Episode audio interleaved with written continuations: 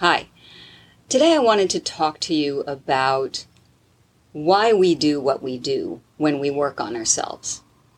What does it mean? What's the end game? Why do we bother working our past traumas?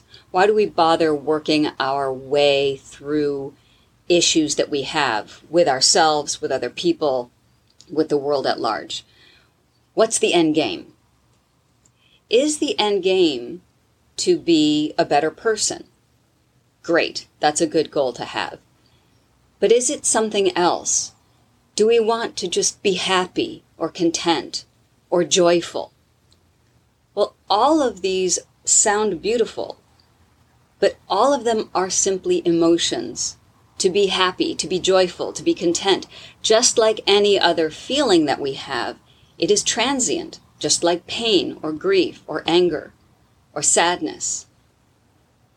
So, what is it that we're really reaching out to do? What we need more than anything else as we work on these aspects of ourselves that need fixing, not that, that you're broken, but that need some adjustment, the word that comes to mind is alignment. What we want is alignment in our life. So, what does that mean?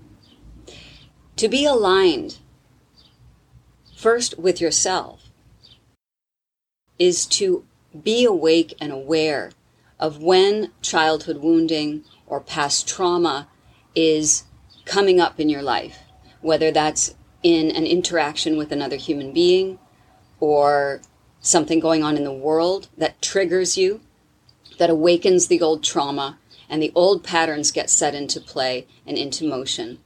And so when we do the work that we do, we recognize that trauma, we speak lovingly and kindly to that little child within us who was wounded, and we take our highest self, our adult self, the centered self, and we manage that moment of trauma that we know will pass like every other emotion.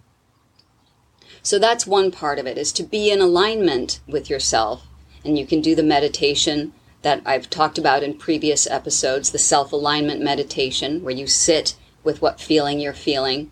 You don't judge it, you just allow it to be. That helps you to get in control of that emotion.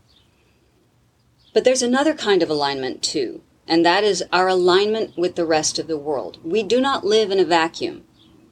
So, for all the talking that I do about self work and self development, it's not that it stops there. That's where it begins. When you are in alignment with yourself, you then take this beautiful being out into the universe, out into the world around you, and share the beauty of that being with the rest of the world. You are teaching by example.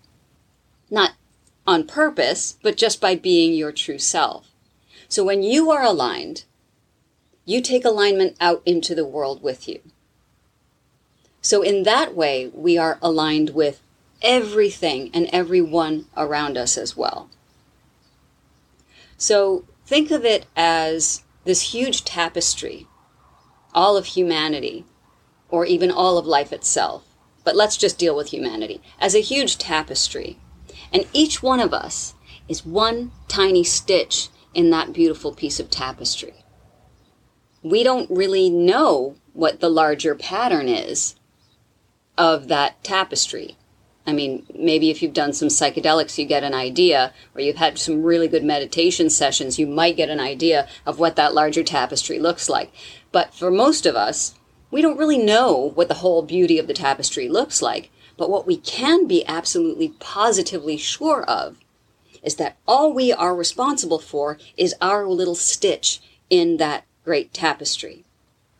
So if we allow ourselves to be the beings that we are, our highest selves, if we stay in alignment, that keeps the integrity of our little stitch in the great tapestry. That means we're not frayed, we're not faded. And the, those stitches around us, the people in our world around us, very immediately, whether it's your family, friends, partners, colleagues, that kind of thing, by our being in a state of alignment, we can necessarily perhaps influence others to do the same. And how do we do that? We do that by accepting. Accept where they are at this moment. Meet the people around you where they are. That's how you stay in alignment with everyone else around you. And if all of us could just be responsible for our one little stitch in the great tapestry, it will make the entire product, the entire piece of art, much more beautiful